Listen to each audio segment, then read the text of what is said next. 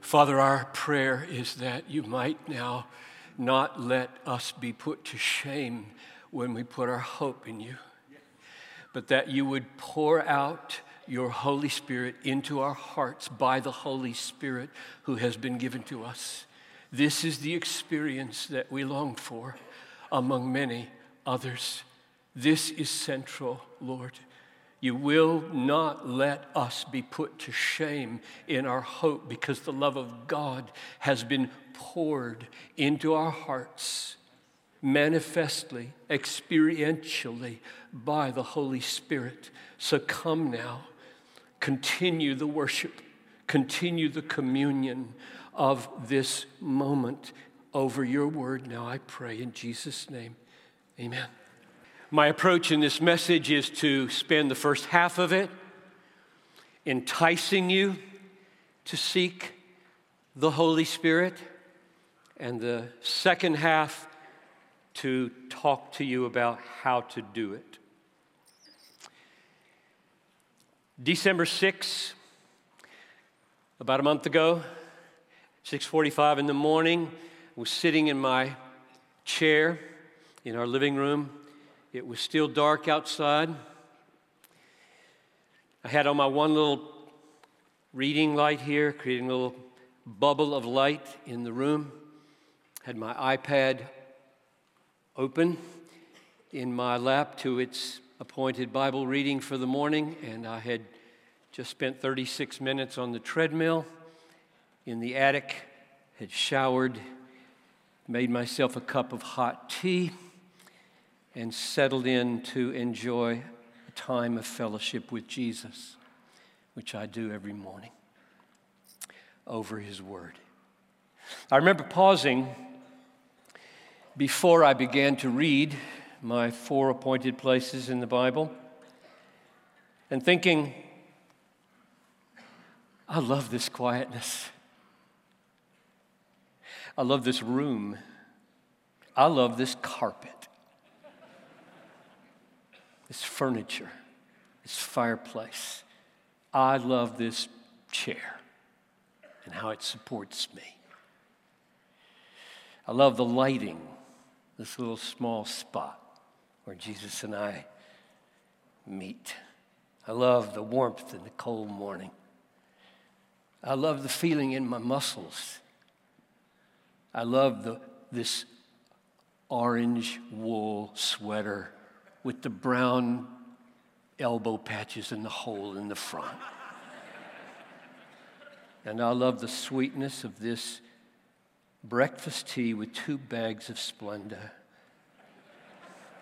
And I have no pain anywhere in my body.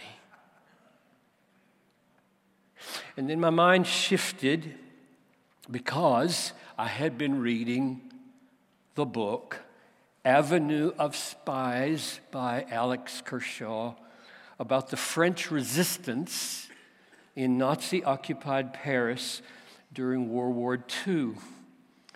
And I had read how the Gestapo would arrest anyone in Paris suspected of disloyalty to the Nazi regime and supportive of the resistance and how they would, if the prisons became overfull, simply march 50 of them out and shoot them dead. I read about the tortures and I tried to think about that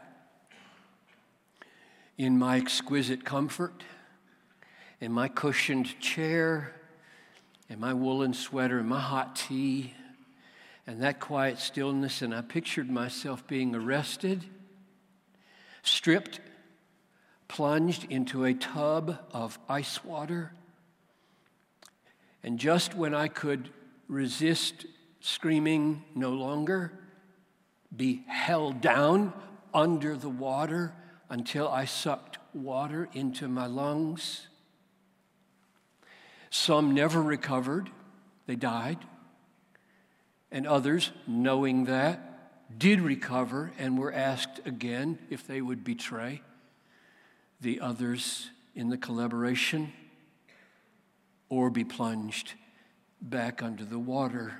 Only I was imagining myself not in Paris resisting the Nazis, but suffering for Jesus in some hostile environment. All I had to do, all I had to do to get back to my chair and my tea and my light was say, Jesus is not my Lord. Jesus is not my Savior, and Jesus is not my treasure. That's all I had to do to have this place again. And I wondered, and I pleaded. The reason I remember that very day is because I just pleaded, God, please give me enough of yourself. Show me enough of the Father and of the Son by the power of your Spirit, so that nothing, nothing, nothing would ever move me to say such a thing.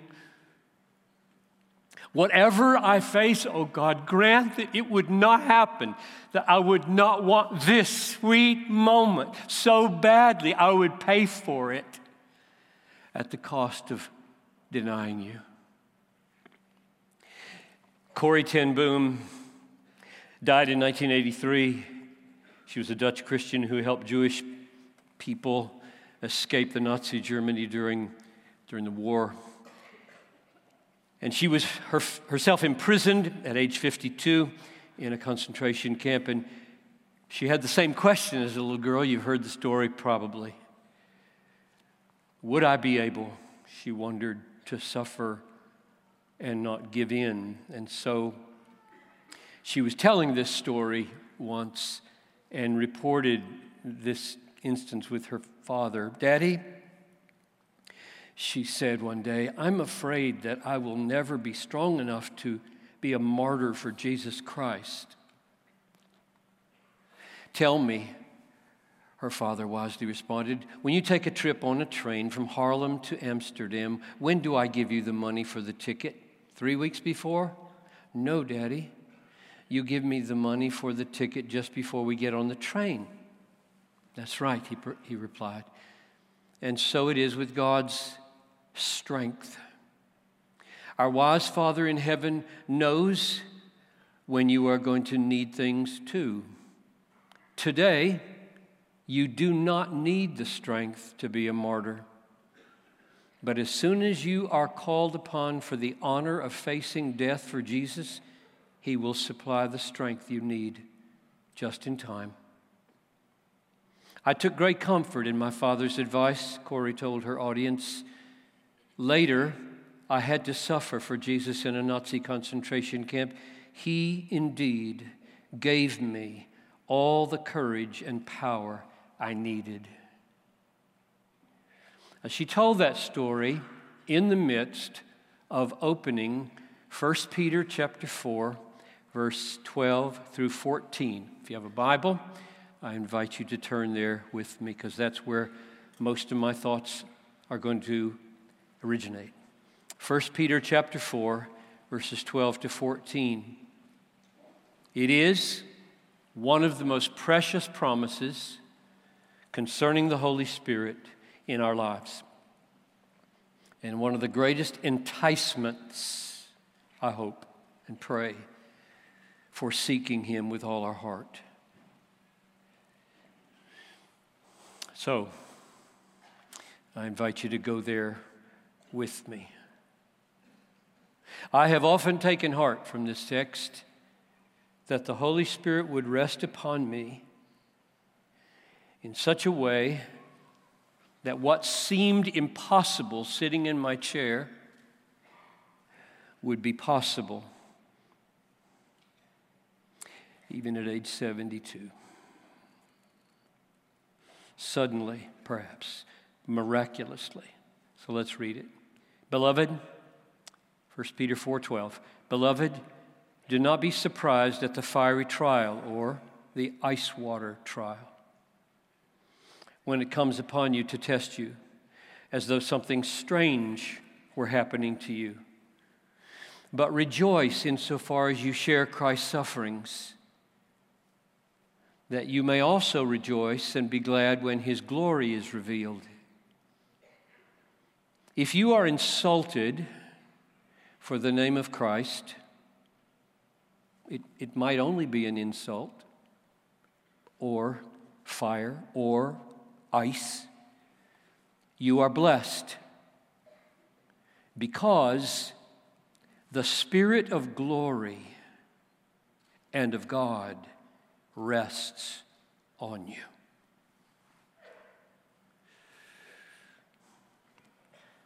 That may be a repeated experience of your life, or it may be the one final work of the Holy Spirit before you die. The final manifestation of the Spirit's Christ exalting power in your life. The Spirit of glory and of God rests on you as you endure your final sufferings. If you are insulted for the name of Christ, if you are reproached, if you are rebuked, if you are disgraced, if you are plunged beneath the ice water, if you are exposed to the flame, you are blessed because God's going to show up. The Spirit of glory and of God rests upon you.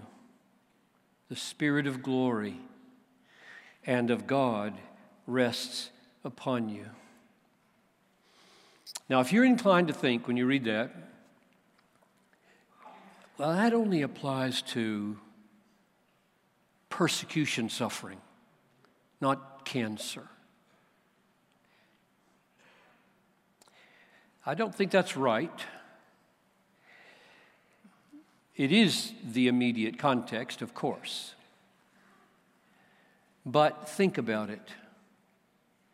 When you're in the final throes of, of cancer or moving toward death with cancer, and you resolve in and through cancer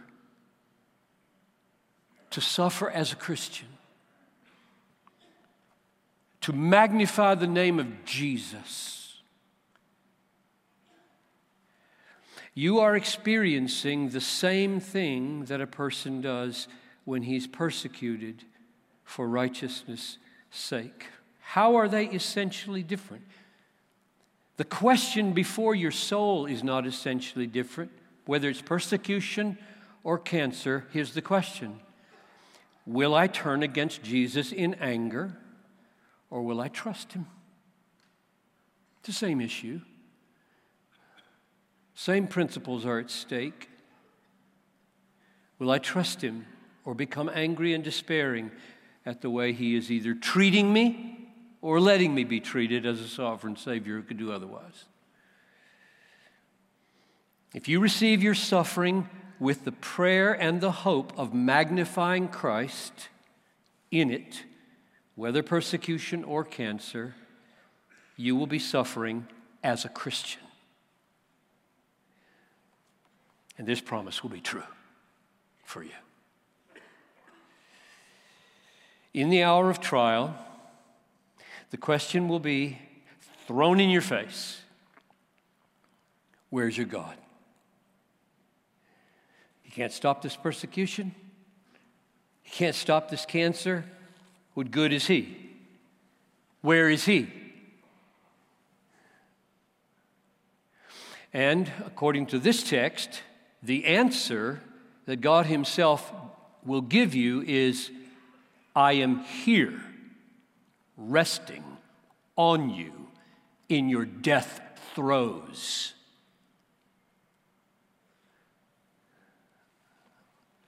With glory and God.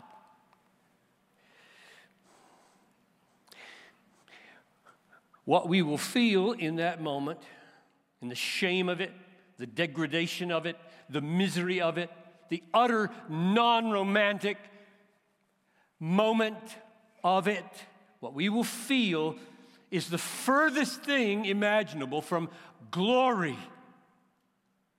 It won't feel like glory. It won't look like glory. The cross didn't look like glory. It's not glorious, it's ghastly.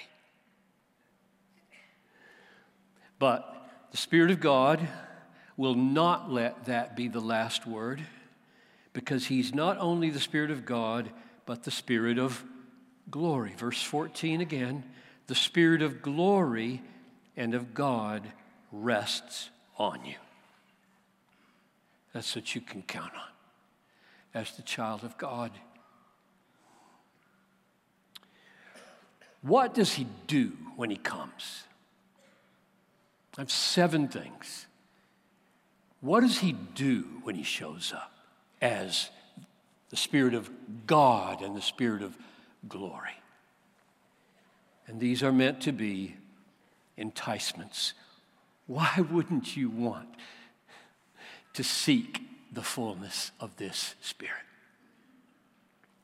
Number one, he is the Spirit of truth, according to John 14, 17, 15, 26, 16, 13. And He brings to our minds whatever truth we need, little or much. He will bring it to your mind. All the forces of darkness will seek to confuse you and obscure the light of truth in that hour. All the proportions of power in the world will appear to make God look distant and small and ineffective like nothing. That's the goal of Satan, always. That's the goal of sin. Make God look useless, make him look worthless in this hour. And the work of the Spirit of truth, the work of the Holy Spirit, the Spirit of truth in that hour is to lead you into truth, to give you whatever measure of truth in your mind, maybe just a fragment, whatever measure of truth you will need in order to be faithful. You have a bad memory? Spirit doesn't. And He will be there with what you need to remember.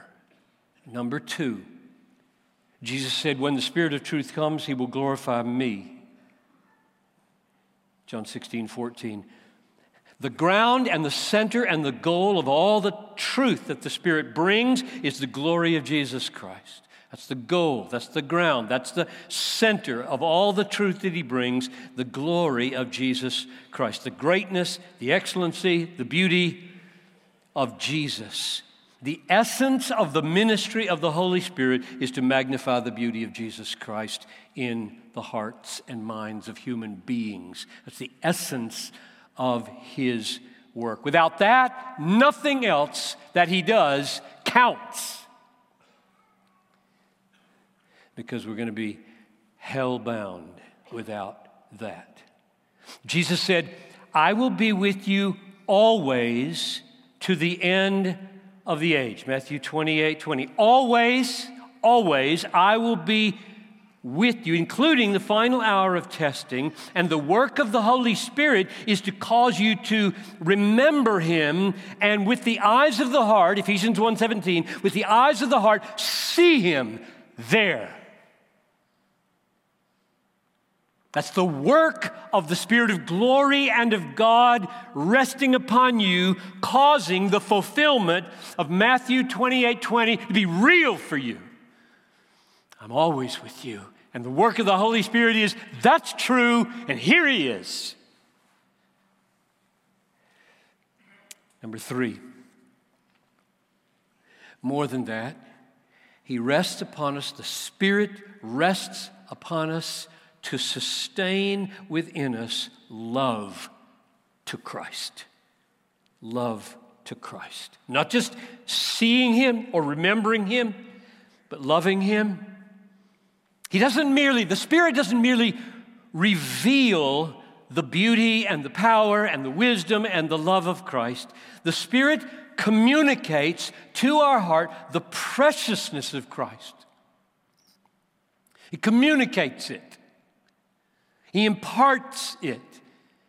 He is it in experience.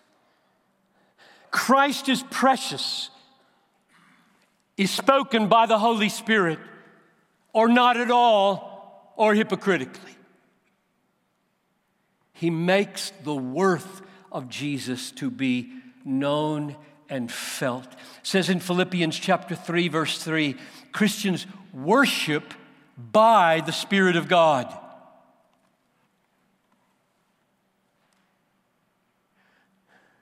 What separates you from the workers of iniquity is that you don't just worship, you worship by the Spirit of God. In other words, it's the Spirit that gives to our hearts a sense of the worth, the worthiness of Jesus, of the Father. It's He who causes us to feel that this light momentary affliction can't be compared to the glory that is to be revealed, namely Jesus Christ. Number four, he is resting on us as the Spirit of glory. What in the world does that mean? How do you experience the Spirit of glory resting on you in a ghastly, non glorious moment of death?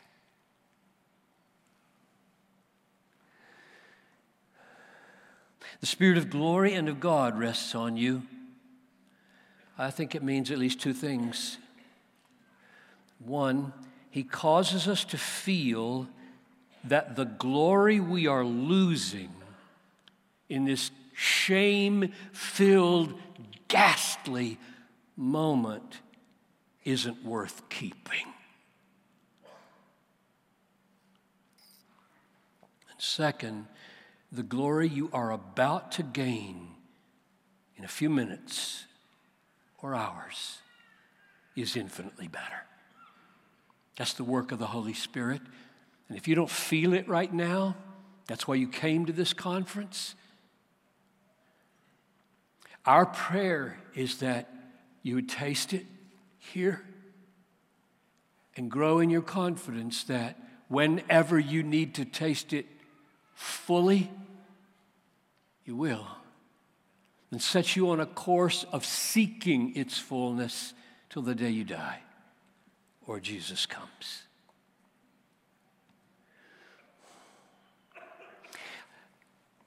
In 1 Peter 1:23,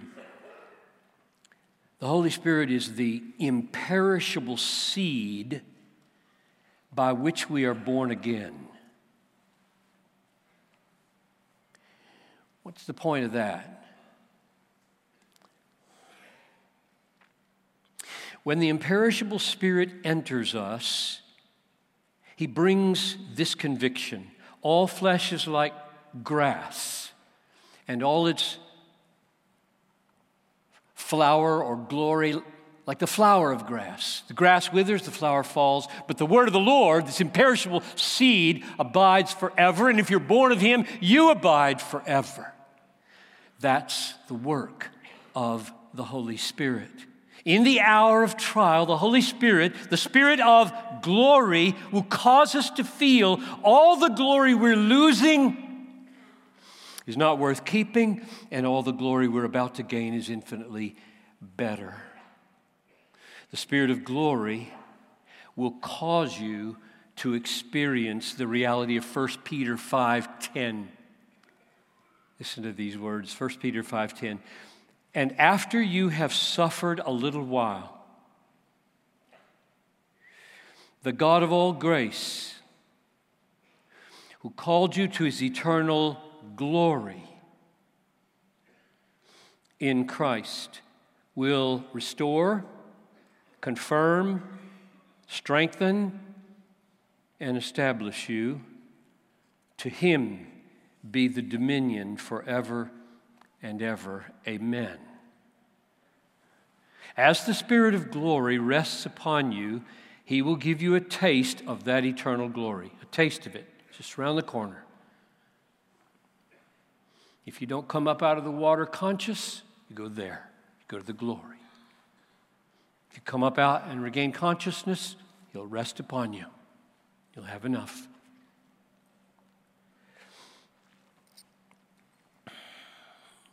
You will be, if you're torn, restored. If you're crushed, you will stand in triumph. If you die in utter weakness, you will be given unshakable strength. If you sink in quicksand, you will find you are on eternal foundation. That's what those four words signify. You are called to eternal glory in Christ, and the work of the Spirit is to seal that hope to you. You can't do that on your own. You would never survive that moment in faith and hope without Him. Number five, in the hour of trial, the Holy Spirit will overcome your doubts and give you the assurance that you need. You struggle with doubts? Of course you do. You're a liar if you don't. Everybody walks through seasons of greater or lesser shaking. And you wonder then, what will it be like at the end? What if they assailed me at the end? You did not receive the spirit of slavery to fall back into fear, but you have received the spirit of sonship. When you cry, Abba, Father, and that may be the only truth you can get out of your mouth. Abba, Father.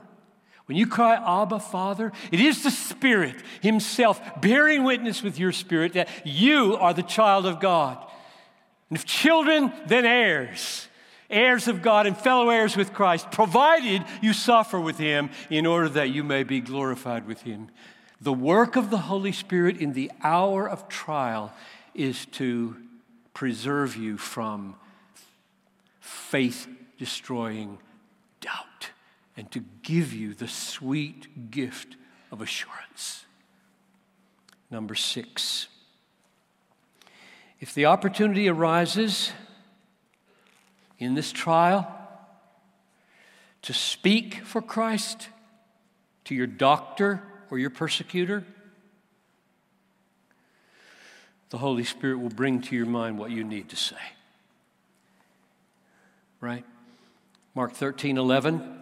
Do not be anxious beforehand what you are to say, but say whatever is given you in that hour for it is not you who speak, but the Holy Spirit.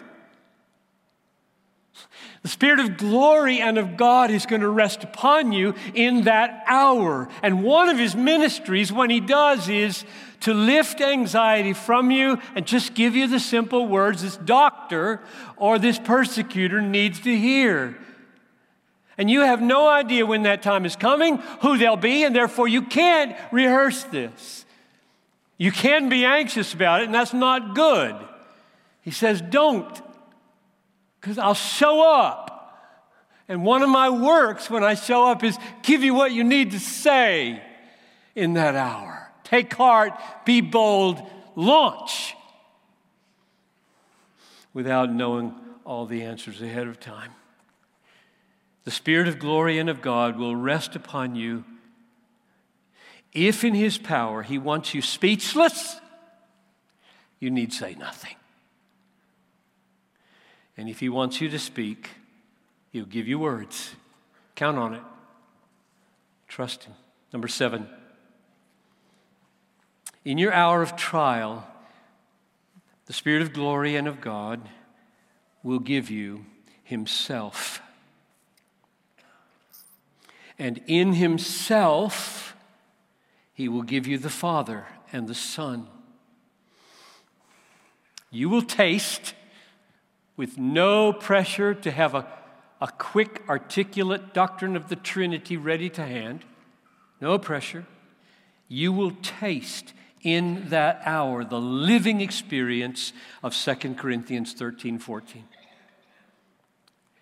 The grace of the Lord Jesus Christ and the love of God and the fellowship of the Holy Spirit be with you.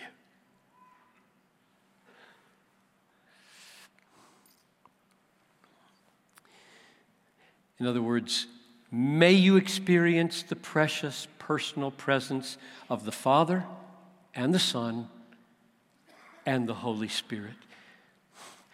The Father and the Son and the Holy Spirit are one God. We know that. But they are three persons, and each of them will be experienced in the hour of trial.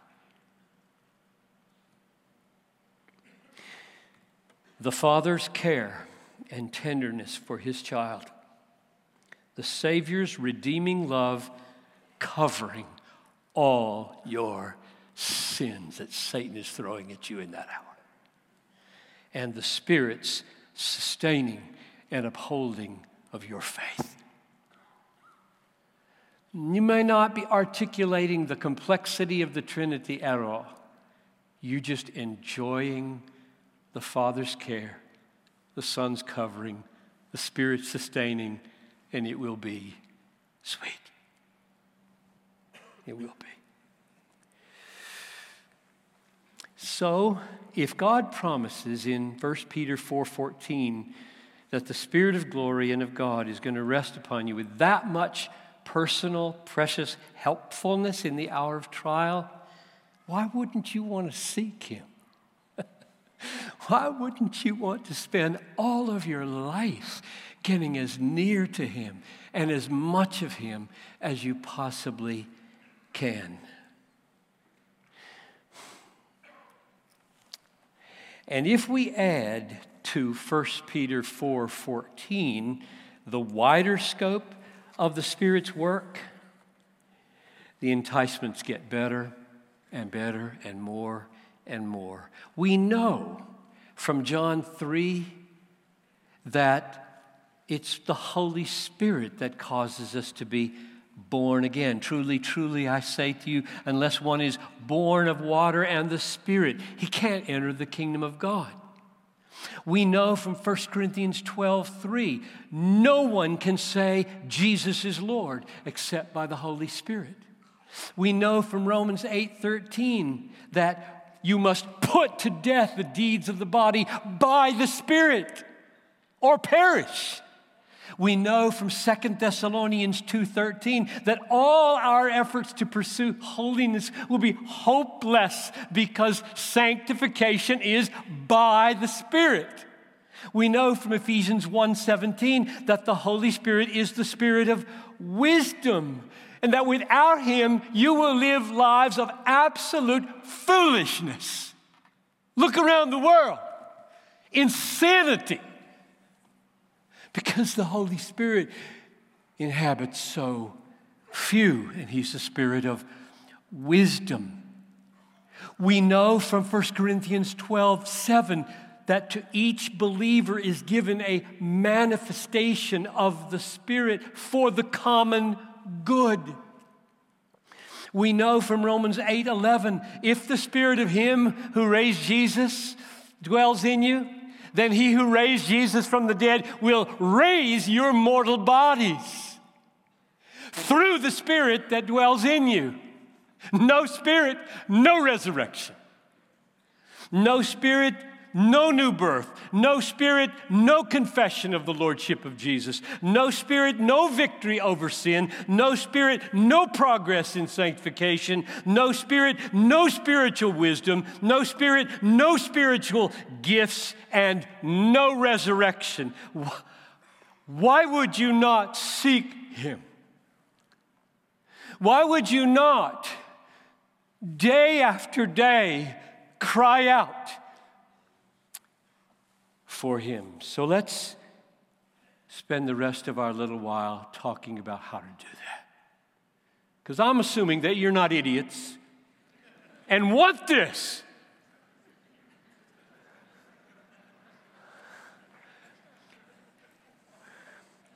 He's a person. He's not a force. We know this from John 14, 16. I will ask the Father, and he will give you another helper, intercessor, advocate, to be with you forever. So I'm your first helper, Jesus says. I'm your first helper, person. And when I'm gone, another one like me is coming. He's a person, a helper, a friend. Relates to you not as a wind, that's a picture. He's a person.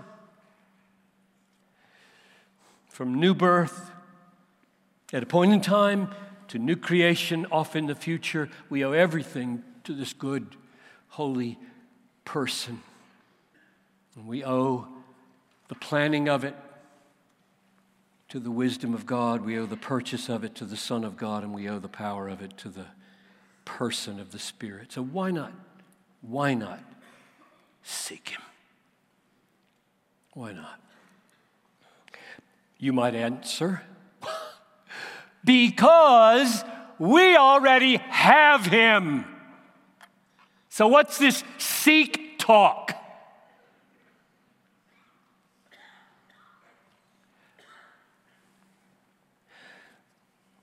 That's true. Romans 8 9 says, Anyone who does not have the Spirit of Christ does not belong to him, period. You don't have the Spirit, you're not a believer. But that's true of faith as well. You don't have faith, you're not a believer. And Jesus said, Oh, you of little faith. So even though the Holy Spirit is not in parts, in pieces, like I've got four and you got six pieces of the Spirit, even though the Spirit doesn't come in pieces, the experience of Him does. It's partial, it's always partial in this life. Even when it's experienced as fullness. But Paul does say, Ephesians 5:18, don't get drunk with wine, for that is debauchery. Be filled with the Spirit. He says that presumably because we're not usually. Be filled. Be filled, Bethlehem Conference for pastors. Be filled with the Holy Spirit is the, is the command that flows out over you in this conference. Be filled with the Holy Spirit. Seek this. Seek this. Be filled with the Spirit. He doesn't come in pieces, but your experience of Him comes fragmented. And you want all the fragments to be gathered into one big, complete fullness. That's what Paul wants for you. That all the Spirit can be for you, He is for you. You seek it. Don't quench it, don't grieve it. It. The experience. Don't quench him and don't grieve him, for he wants to come in fullness. So here's my question How do you do that?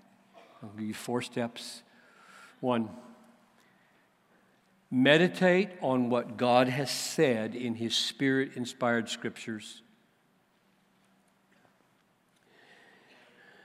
God established, if that sounds simple and rote to you, God has established a life giving connection between His Spirit and His Word.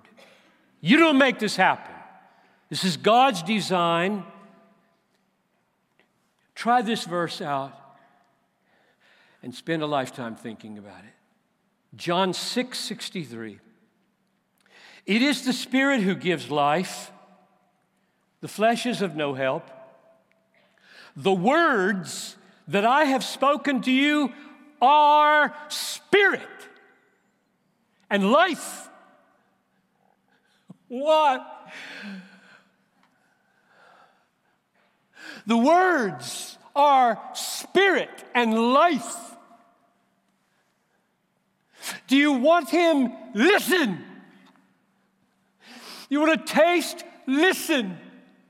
You want to live? Listen. In the morning, in your chair, with your orange sweater on, and your tea, desperate. Or, another connection between spirit and word. Why is it that in Ephesians 5:18 and Colossians 3:16 the same thing is said so similarly and so differently. Listen. Be filled with the Spirit, addressing one another in psalms and hymns and spiritual songs, singing and making melody to the Lord with your hearts. And here's Colossians. Let the word of Christ dwell in you richly, teaching and admonishing one another in all wisdom, and singing psalms and, and spiritual songs with thankfulness in your hearts. Why does he say be filled with the Holy Spirit in Ephesians 5:18 and let the word dwell in you richly in Colossians 3:16? Surely it is because the words that I speak to you are spirit and life. That the word of Christ dwell in you richly. Be filled with the Holy Spirit. There is more there than any of us can discern or plumb the depths of. Don't treat it as rote. Oh, Bible reading. You're talking about a tremendous miracle.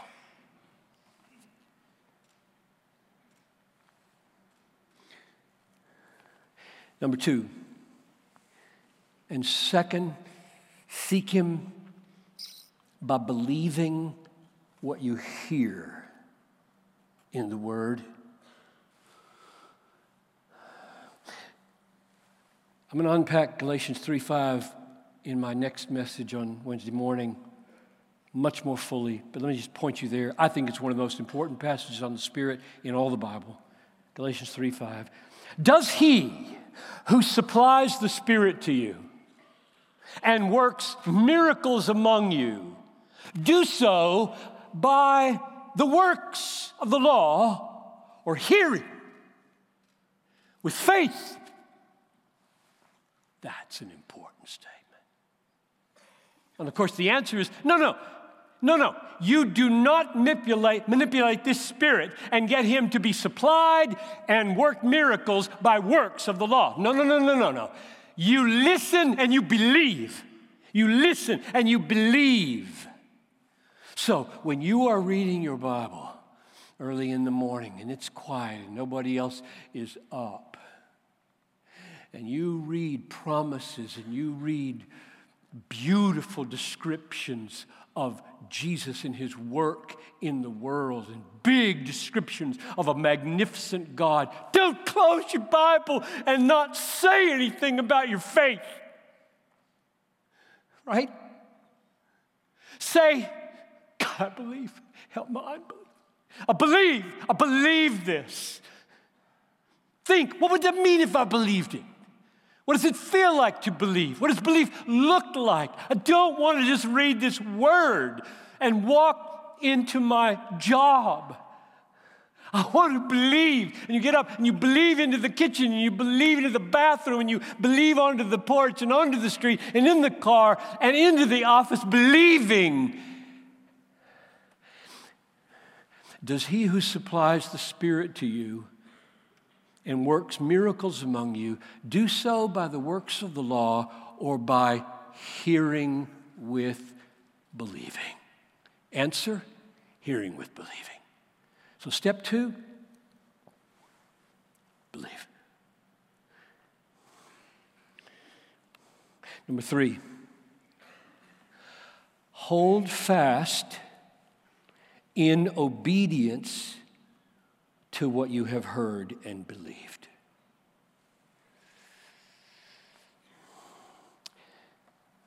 John 14, 22 really bothers some people.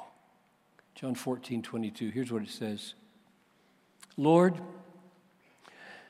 how is it that you will manifest yourself to us and not to the world?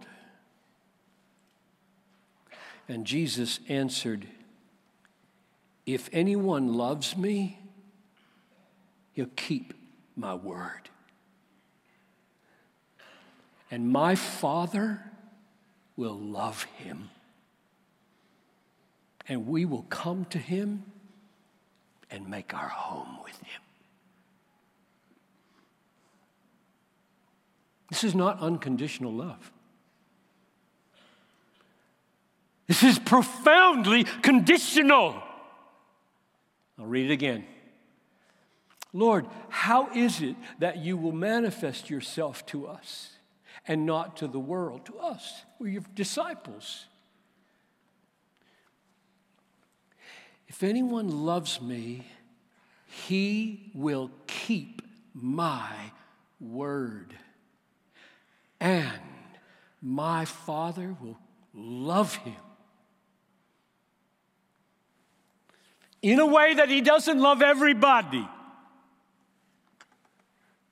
My Father will love him, and we will come to him, to that one who loves us and keeps our word. We will come to that one, make our home, our abode with him.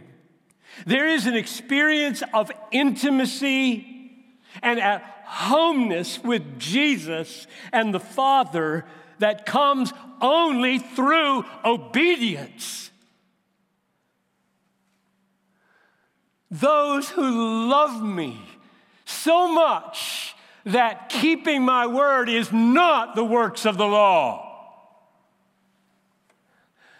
but the overflow of their affections for me. And how could we not move into such and such a heart with the fullness of the at homeness that you long for.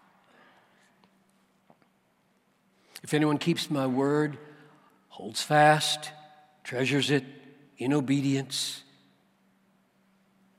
that person will not be quenching the Spirit, that person will not be grieving the Spirit, but will know the fullness and sweetness of fellowship with the Father and with the Son.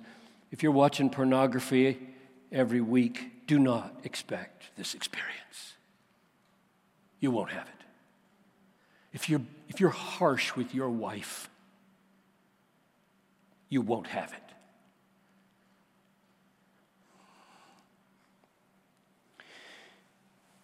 Meditate on what God has said in His Spirit inspired word. Believe what you hear and see in the word hold it fast. Keep it, keep it. Hold it fast in obedience to what you have seen and heard. And number four, finally, in all your meditating, all your believing, and all your obeying, desire the Spirit. Desire the Spirit. I know this overlaps with number two. I don't think there's any authentic faith without desire. But desire is not identical, just overlapping with faith. Desire all that God is for you, because Jesus said this If anyone thirsts, let him come to me and drink. Now, this he said about the Spirit, whom those who believed in him were to receive. thirst. If anyone thirsts, come drink. You won't come to drink if you don't thirst, if you don't desire, if you don't lean in and long and yearn. I want to drink at this fountain. I want to drink so deeply at this fountain that I know the experience of fullness at this fountain. If anyone thirsts, let him come to me and drink. Now, this he said about the Spirit. As a deer plants, pants for the flowing streams, so my soul pants for you, O God. My soul thirsts for the living God. Psalm 42. O God, you are my God. Earnestly I seek you. My soul thirsts for you. My flesh faints for you, as in a dry and weary land where there's no water. Can you say that? If you can't, then pray that you can. Pray that that would happen at this conference. You came here without the ability to thirst. That's really dangerous, really dangerous in the ministry. You lose your capacity for thirst, you lose everything in the end. It must be rekindled. That's why we're doing this. We would like to be the instruments of rekindling, reawakening thirst for this experience my soul thirsts for you, my flesh faints for you, as in a dry and weary land where there's no water.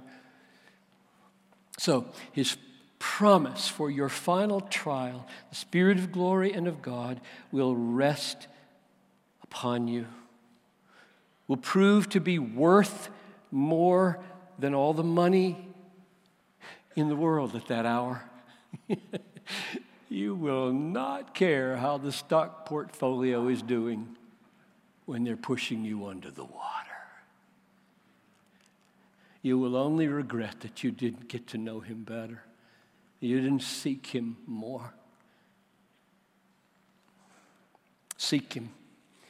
Seek him in this conference. Seek him now as we close. Seek him in your hotel room. Ask. Don't you love Luke's version of this word? Ask and you will receive. Seek and you will find. Knock and the door will be opened to you. For everyone who asks, receives. Everyone who seeks finds. And to the one who knocks, the door is open. For which of you who has a son who asks him for an egg would give him a serpent? Or if he asks for a fish, would give him a scorpion? If you, being evil, Don't you love the way Jesus is blunt, like with his disciples? Ouch! Like, if you, my disciples, my loved ones for whom I'm going to die, if you, being evil, know how to give good gifts to your children, will not your Father give the Holy Spirit to those who ask? That's what he says. This is your Father and this is his greatest gift himself and his Son through his Spirit. And he has yet more of himself to give to you. If you meditate, believe, obey, desire, ask him and keep on asking. Now, I'd like to stop here and suggest that we take just a few minutes and do that.